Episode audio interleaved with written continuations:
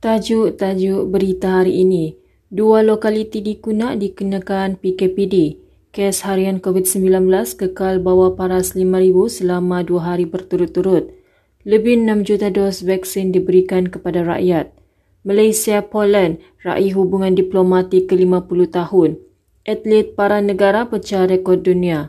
Assalamualaikum dan salam sejahtera bersama saya Atika Sudin dalam berita UMS FM. Perintah kawalan pergerakan diperketatkan PKPD akan dilaksanakan di Kampung Pangihulu dan Kampung JKR Lama di Kunak bermula Khamis hingga 7 Julai. Menurut Menteri Kanan Kluster Keselamatan Datuk Seri Ismail Sabri Yaakob, PKPD dilaksanakan di lokaliti tersebut adalah bagi menyekat pergerakan dan penularan jangkitan selepas jumlah kes COVID-19 yang tinggi dikesan di lokaliti tersebut. Katanya, Kementerian Kesihatan telah melakukan 16 ujian saringan di Kampung Panghujung dan 11 kes direkodkan, manakala 15 kes hasil daripada 42 saringan di Kampung JKR lama. Menerusi perkongsian di laman Twitter milik Ketua Pengarah Kesihatan Tan Sri Dr. Norisham, kes baru di Malaysia kekal di bawah para 5,000 selama dua hari berturut-turut. Dr. Norisha memaklumkan kes baharu direkodkan dalam tempoh 24 jam adalah sebanyak 4,743 kes. Perkembangan baru itu menjadikan jumlah kes kumulatif kes COVID-19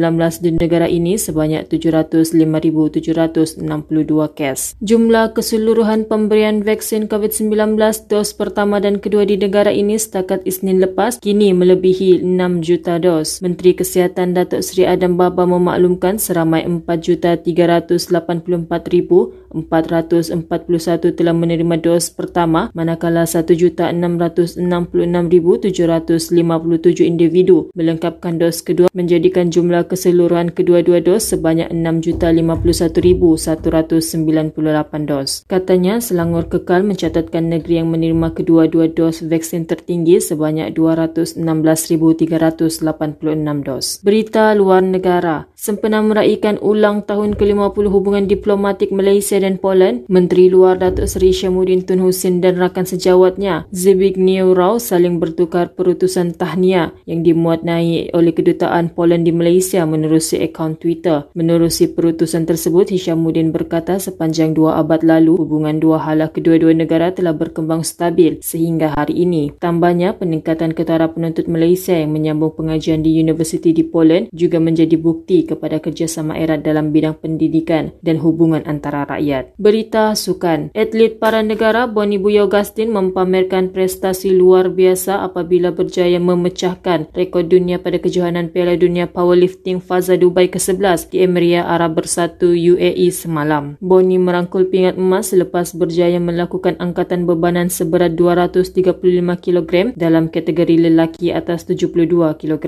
Kejayaan itu sekaligus memadam rekod yang dipegang atlet Iran Rohalla Rostami yang melakukan angkatan seberat 229 kg di Sukan Para Asia Jakarta, Indonesia pada 2018. Tajuk-tajuk berita hari ini sekali lagi, dua lokaliti di Kunak dikenakan PKPD. Kes harian COVID-19 kekal bawah paras 5,000 selama dua hari berturut-turut. Lebih 6 juta dos vaksin diberikan kepada rakyat. Malaysia Poland raih hubungan diplomatik ke-50 tahun. Atlet para negara pecah rekod dunia. Sekian berita dari UMS FM. Berita itu tadi disunting oleh Atika Sudin. Ikuti lebih banyak aktiviti kami di Instagram dan Facebook UMS FM. Jangan lalai terus waspada kerana pandemik COVID-19 belum berakhir. Lindung diri, lindung semua. Hashtag kita prihatin. Assalamualaikum dan salam sejahtera.